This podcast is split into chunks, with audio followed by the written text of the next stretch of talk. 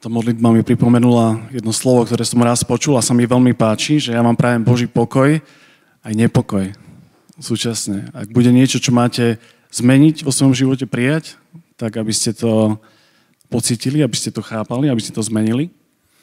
A dnes, dnešná téma je o nádeji. A stále sme v tej 13. kapitole Korinským. Áno, 1. Korinským a 13. kapitola, kde sa hovorí o láske, o viere a o nádeji. A smerujeme hlavne teda k láske, lebo tá kapitola je hlavne o láske. A tam sa píše, že, že viera, nádej, máme teda vieru, nádej a lásku, tie tri, ale najväčšia z nich je láska. Keď sa pozrieme na verš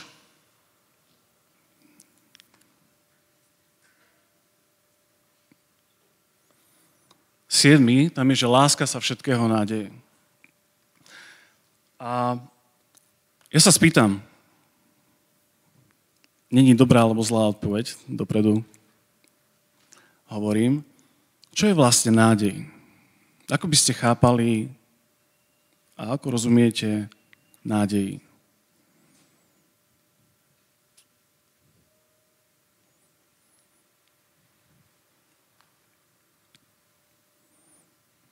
Mám zase vytiahnuť eura? Nie.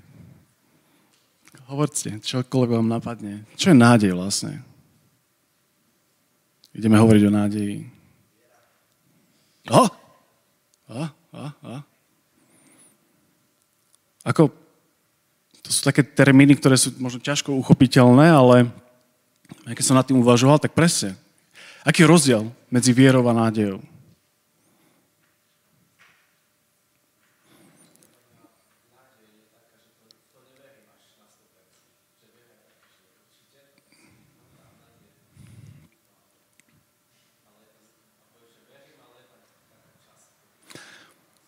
Ja by som povedal, že nádej je súčasťou viery, ale tej časti viery, ktorá sa pozera do budúcnosti.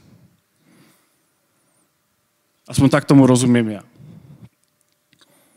A podľa toho, čo čítame v Biblii a vidíme, tak uh, ako keby Pán Boh veľmi chcel, aby sme si dávali pozor na to, aká je naša nádej čo vlastne veríme, čo očakávame v budúcnosti. Čiže keď viera, včera sme hovorili o viere, že začína v tom, že sa ideme rozpomínať, že bol tu Ježiš Kristus, v láske prišiel, v láske žil, v láske zomrel a v láske vstal z mŕtvych. To je všetko minulosť, ktorá ovplyvňuje moju prítomnosť, ale aj budúcnosť. A tá časť, ktorá súvisí s, minulos- s budúcnosťou, je, je v nádeji. A poznáte tento obrázok? Ja som ho raz videl, ale proste mi ostal vrytý v pamäti. Čo je opakom nádeje? Beznádej a čo je beznádej? Že som to vzdal. Že OK, nevidím význam, nevidím zmysel, nevidím budúcnosť. Vzdávam to.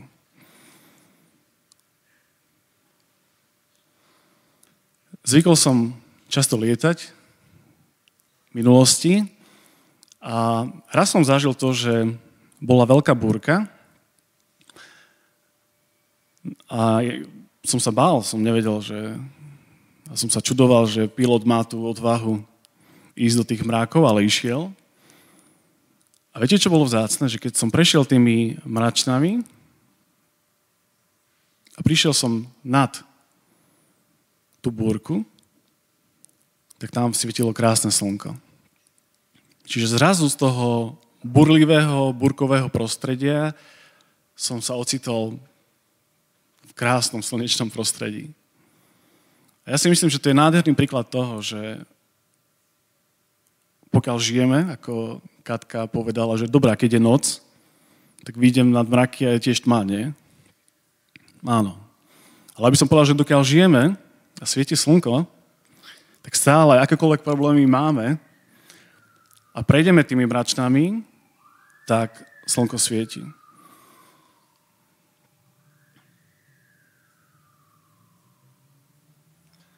Čiže akákoľvek veľká búrka je nad nami,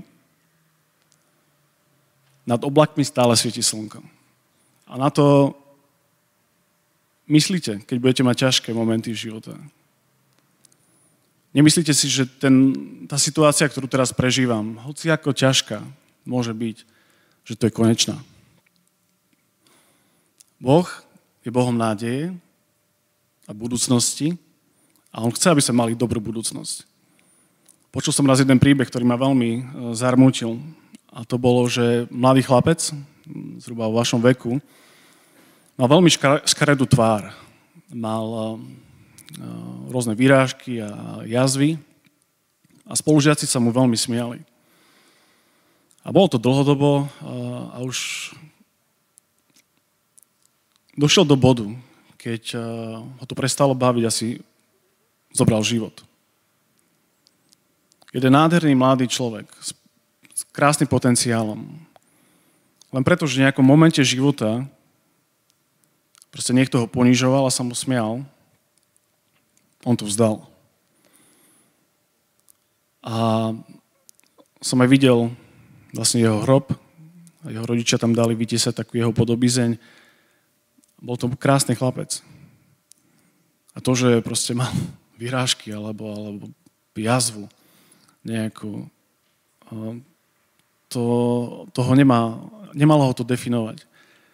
Ale on tomu podľahol a on to vzdal, čo mi je strašne ľúto. Keď som študoval, uh, som mal často rozhovory s mojimi profesormi, tak jedna moja profesorka kresťanskej, kresťanskej etiky veľmi vzácná, pani Newman, raz reagovala na moje, na moje slova spôsobom, na, ktoré, na, na ten spôsob nikdy nezabudnem. A to je, sme sa bavili o tom, že aký, ako má kresťan žiť, ako má fungovať, ako má pozerať do budúcnosti. A ja som povedal, že no, že kresťan má byť optimista. A zavládlo také ticho chvíľku. A ona hovorí, že že ja by som povedala, že lepší výraz ako optimista je hopeful, čiže človek plný nádeje, veriaci plný nádeje. A potom som nad tým rozmýšľal a povedala strašne veľkú pravdu. Lebo okolo nás je veľa optimistov, ktorí veria, že bude dobre. Ale my veríme, že bude dobre, lebo. A to lebo je veľmi dôležité. Čiže nie len preto, že sme sa rozhodli, že bude dobre, očakávam dobrú budúcnosť, ale očakávam dobrú budúcnosť, lebo. A za tým lebo je, že Ježiš Kristus. A to je rozdiel medzi optimistom a veriacim človekom. V starej zmluve je jeden príbeh. Možno ste počuli ten príbeh o Jobovi. Poznáte? Čím bol známy Job?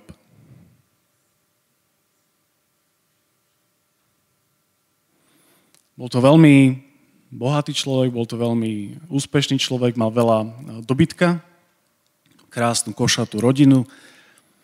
A jedného dňa sa tam prichádza pred Boha a hovorí, že Samozrejme, že Job ťa chváli a uctieva, lebo mu žehnáš. Ale že keď zoberieš požehnanie od neho, tak on ťa začne uh, preklínať. A Boh povedal, že nie. Ja som presvedčený o tom, že Job ma nemiluje preto, že sa má dobre. A že dobre, môžeš na ňo siahnuť, ale nezober mu život, hovorí hospodin. A tak sa aj stalo. Job zažíva ťažké chvíle, stráca dobytok, stráca rodinu, stráca majetok, dokonca prichádza choroba. A v tej chorobe prichádzajú za ním traja kamaráti. A mu hovoria, že Job, ty si, ty si urobil niečo zle. Není možné, aby si takto trpel, bez toho, aby si predtým neurobil niečo zlé. To je tá teológia, o ktorej sme sa bavili včera. Hej? Teológia prosperity, evanilium prosperity. Proste, keď veríš Pána Boha, tak len dobré veci sa ti budú stávať. Budeš úspešný, budeš uh, majetný. A Job im hovorí, že nie. Ja som sa nejako neprevenil, nejako som sa neprehrešil voči hospodinovi. A potom nasleduje výmena názorov a Job je verný. A je zásne to, čo hovorí. V 19. kapitole, že ja viem, že môj vykupiteľ žije a nakoniec sa postaví nad prachom. On v tej beznádeji, ktorej mohol byť, v tom zúfalstve, on stále veril, že Boh je ten, ktorý bude mať posledné slovo. A aj napriek tomu, že všetci okolo neho mu vyčítali veci, chceli, aby zlorečil, aby, aby sa stiažoval a, a povedal pánu Bohu, že je nespravodlivý, tak on to neurobil. Áno, mal ťažké momenty, prial si, aby sa vôbec nenarodil a tak ďalej. Čiže nebolo to ľahké ani pre ňo, ale ostal verný a očakával, že hospodin bude ten, ktorý bude mať posledné slovo.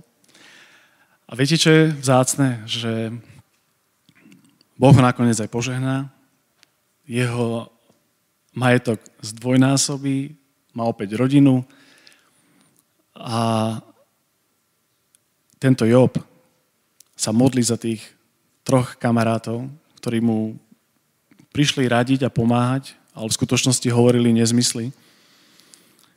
A vďaka tomu, že Job sa za nich modlí, tak uh, im je odpustené.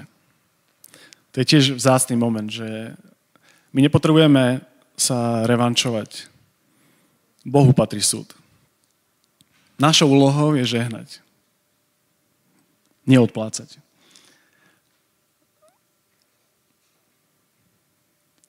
Peter a Judáš. Čo mali spoločné? Poďme spolu uvažovať. Čo mali spoločné títo dvaja?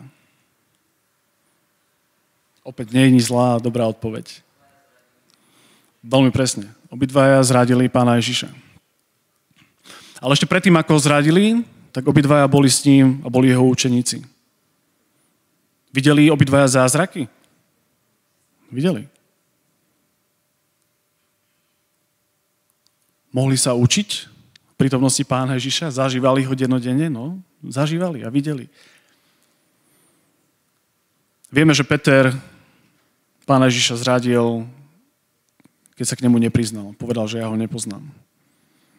Ale ešte predtým jedna zácná situácia, keď mu pán Ježiš hovoril, že ja viem, že sa to stane, že ma zradíš, ale ja sa modlím za tvoju vieru.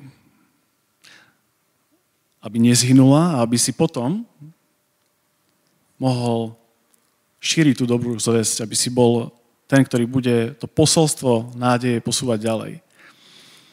Čiže máme Petra a Judáša. Obidvaja boli pri pánovi Ježišovi, zažívali s ním všetky vzácne momenty, o ktorých si vieme predstaviť a sme čítali a počuli. A napriek tomu osud jedného od toho druhého na tejto zemi sa líšil. Peter veril a mal nádej, že Boh mu môže odpustiť a sa vrátil k nemu. Judáš nádej strátil.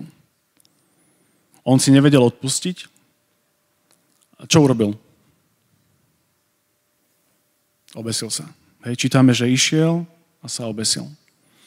Čiže toto je rozdiel, takýto zásadný rozdiel môže byť medzi dvoma ľuďmi,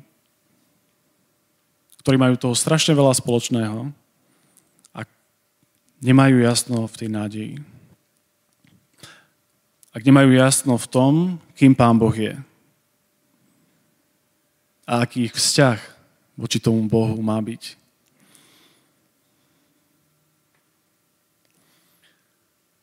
V rímskej, sa píše, že všetci zhrešili.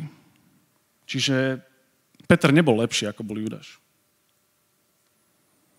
Všetci zrešili a nemajú slávy Božej. A ako tu všetci sme, a ja na čele, máme veci vo svojom živote, ktoré sú zlé.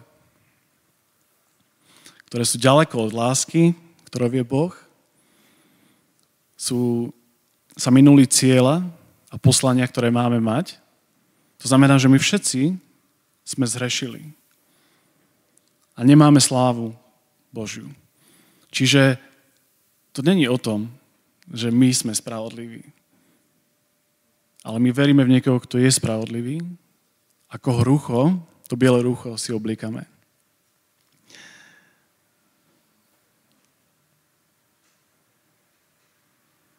Prvý list Jána, 1. kapitola, 9. verš.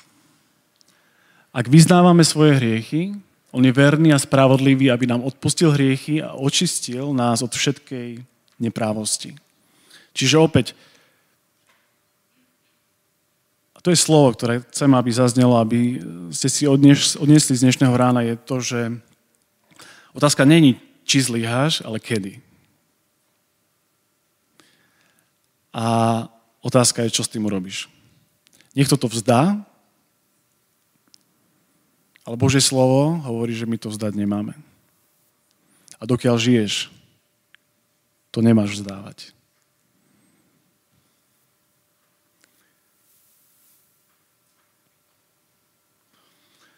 Rímským 15, 13. Boh nádeje. Boh má veľa mien v tomto prípade je to Boh nádeje. Nech vás naplní všetkou radosťou a pokojom vo viere, aby ste mocou Ducha Svetého rozhoňovali, aby ste sa mocou Ducha Svetého rozhoňovali v nádeji. Čiže my sa v nádeji máme ešte rozhoňovať.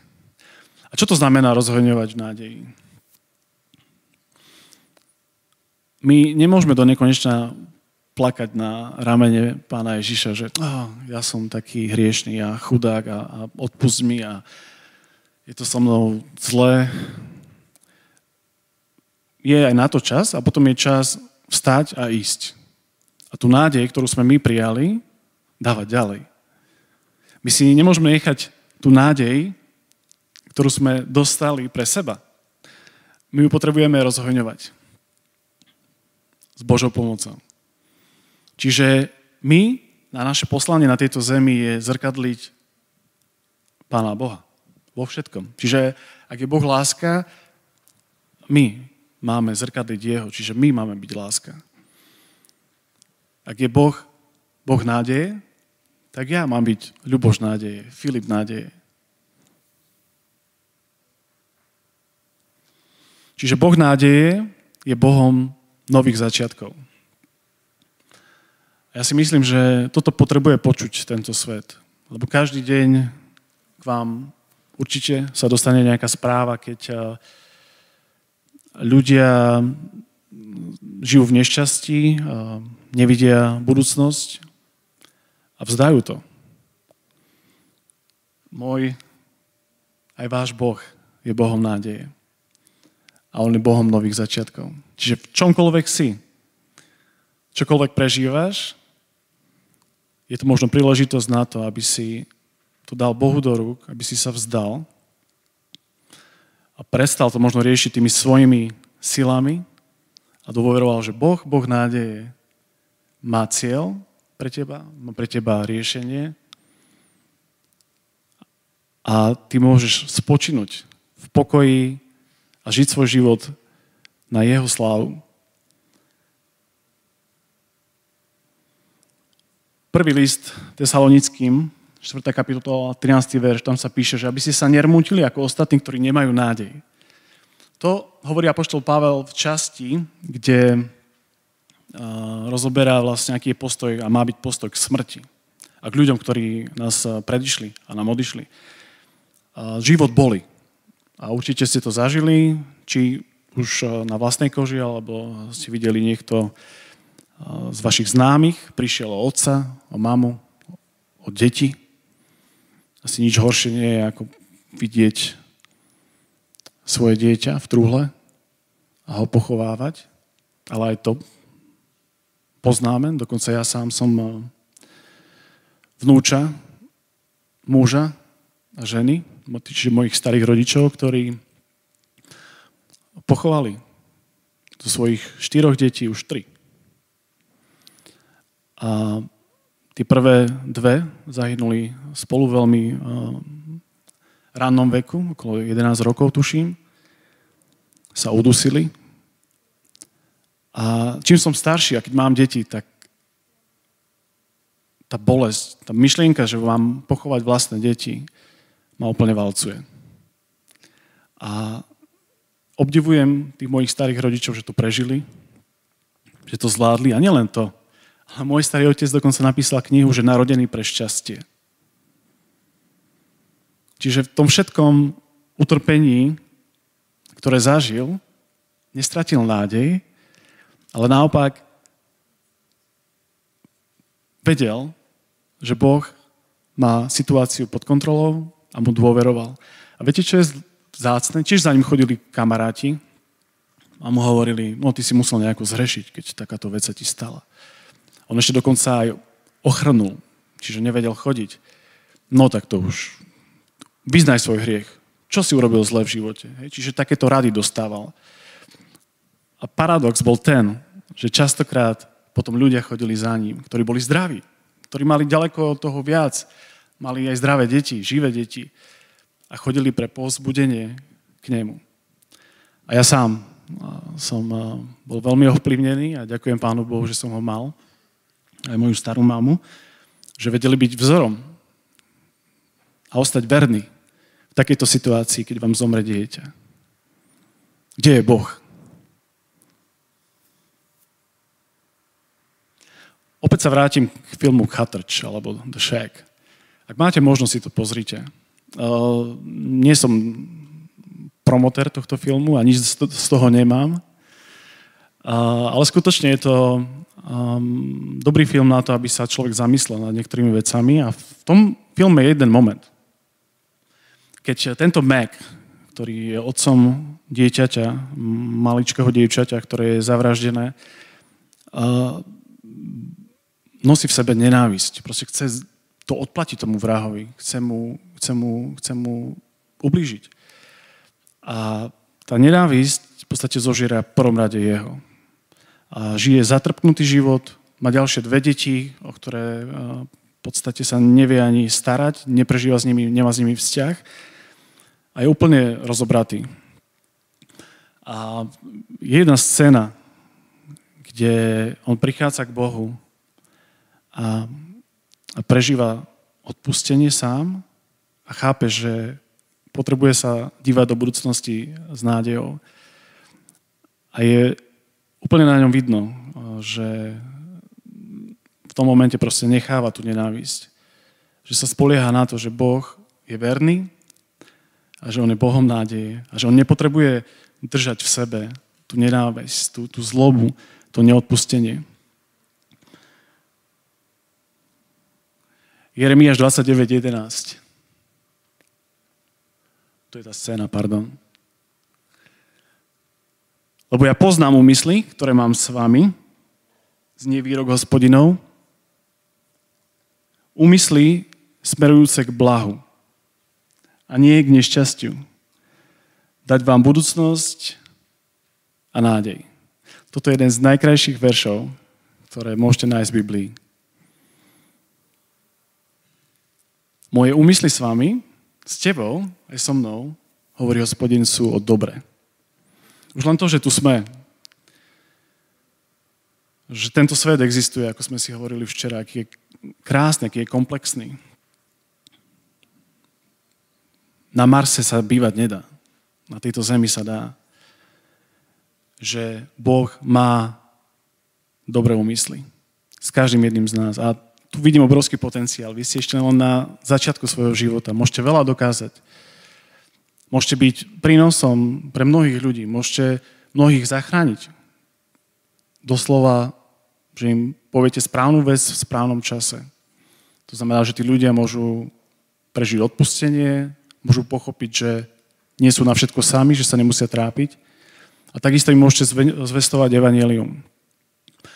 Čiže Boh si vás môže použiť, ale potrebujete byť na to pripravení.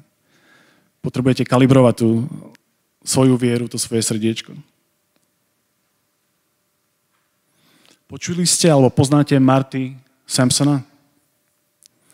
Je to jeden worship leader z Hillsongu, veľmi úspešný, má mnoho hitov, ktoré aj spievame na našich stretnutiach mládežnických za sebou, ale nedávno sa nechal počuť, že kresťanstvo už není pre ňo. A dôvod, prečo opúšťa kresťanskú vieru momentálne, je ten, že vidí, že veľa kazateľov zlyháva.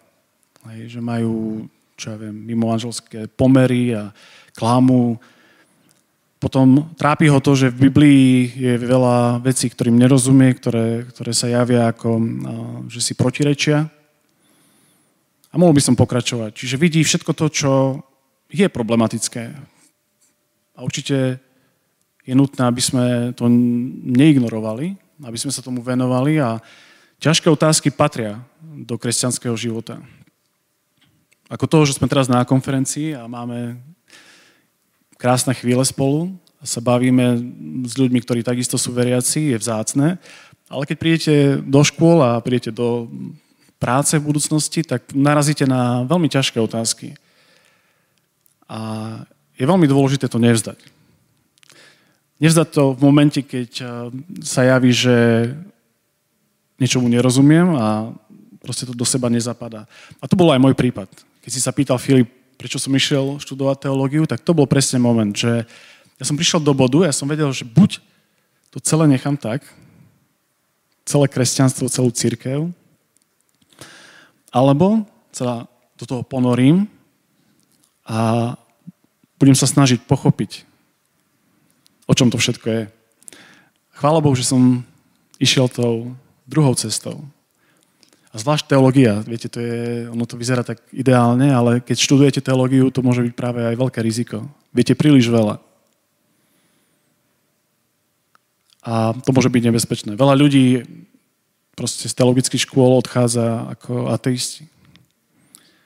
Čiže to, že veríš momentálne, tak ako som hovoril, viera si vyžaduje prácu. Je to tvrdá robota. A ona má rásť. My máme rásť v poznávaní Pána Ježiša. Čiže moja prozba je, že keď prídu ťažké situácie do tvojho života, tak to nevzdaj. Keď prídu ťažké otázky, to je fajn.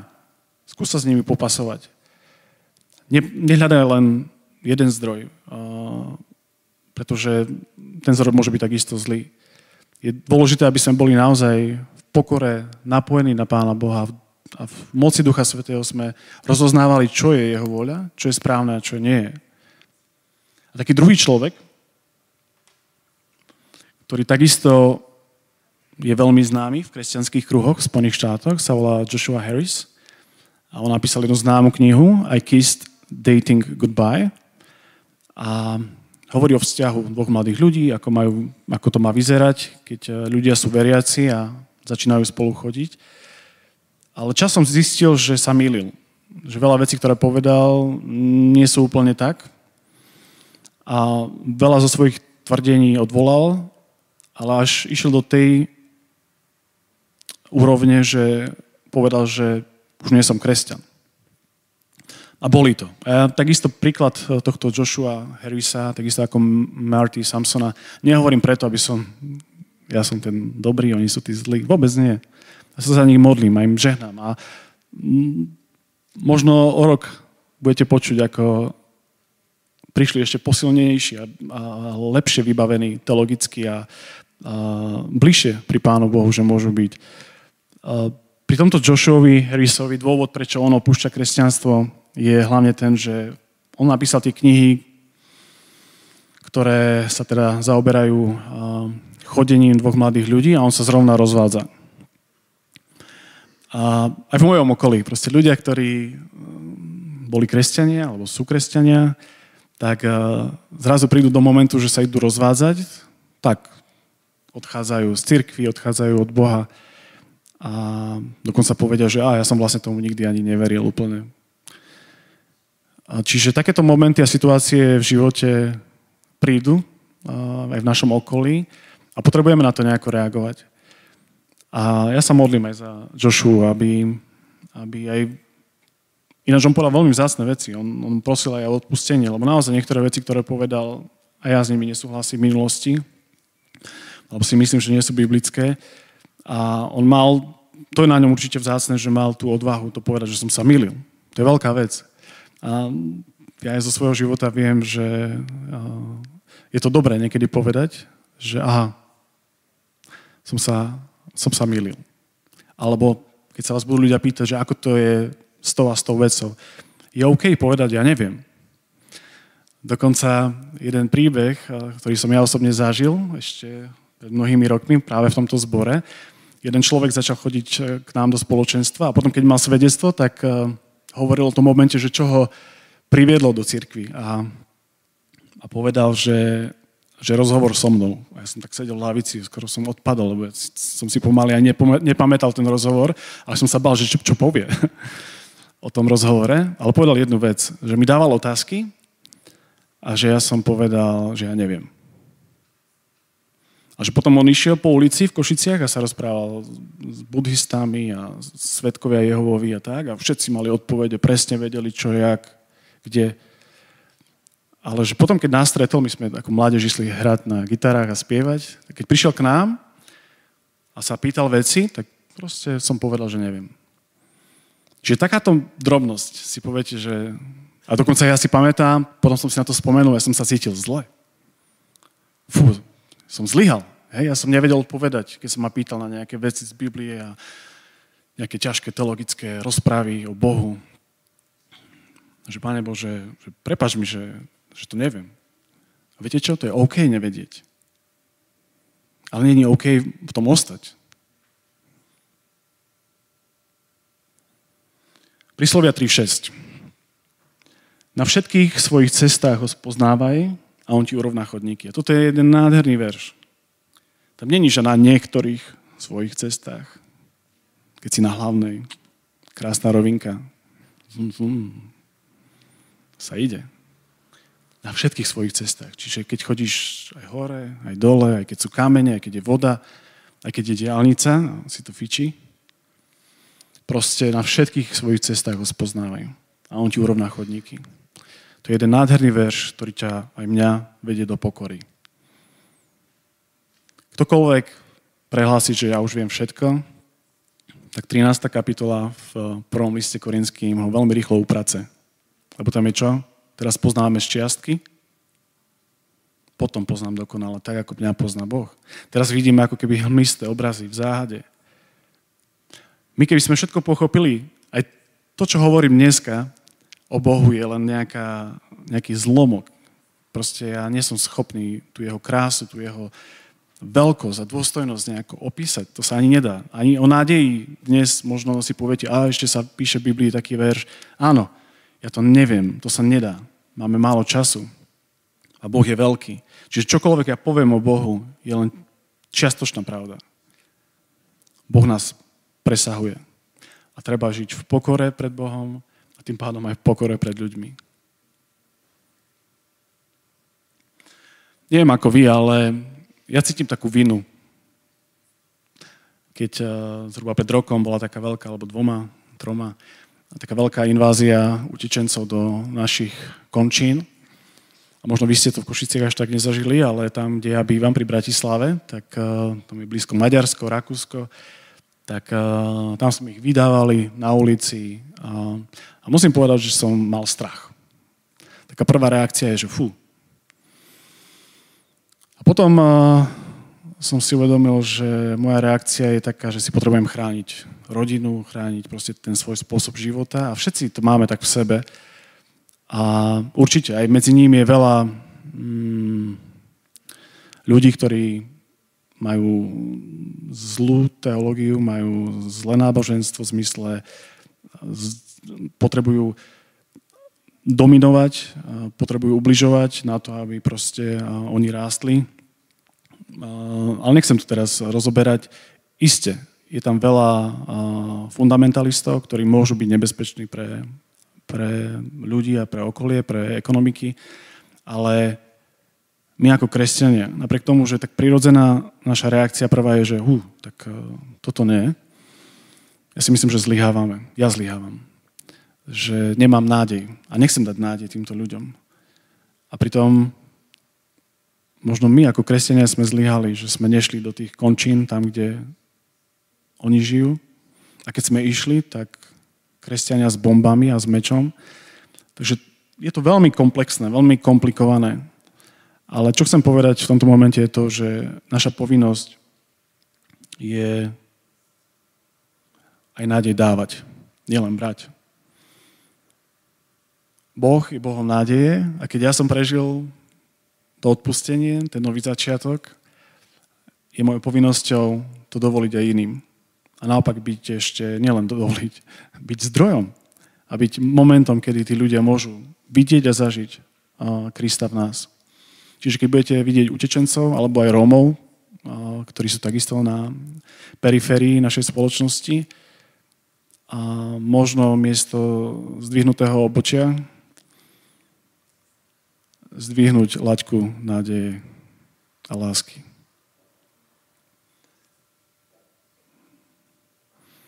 Kto stratil majetok, stratil veľa.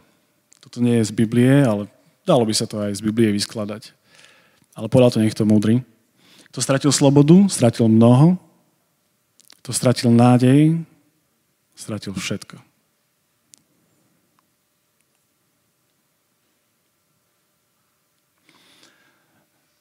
Posledné slova pána Ježiša boli tieto. Ja som s vámi po všetky dni až do konca sveta. Môžeme mať väčšiu nádej, väčšie potešenie, väčšie uistenie ako to?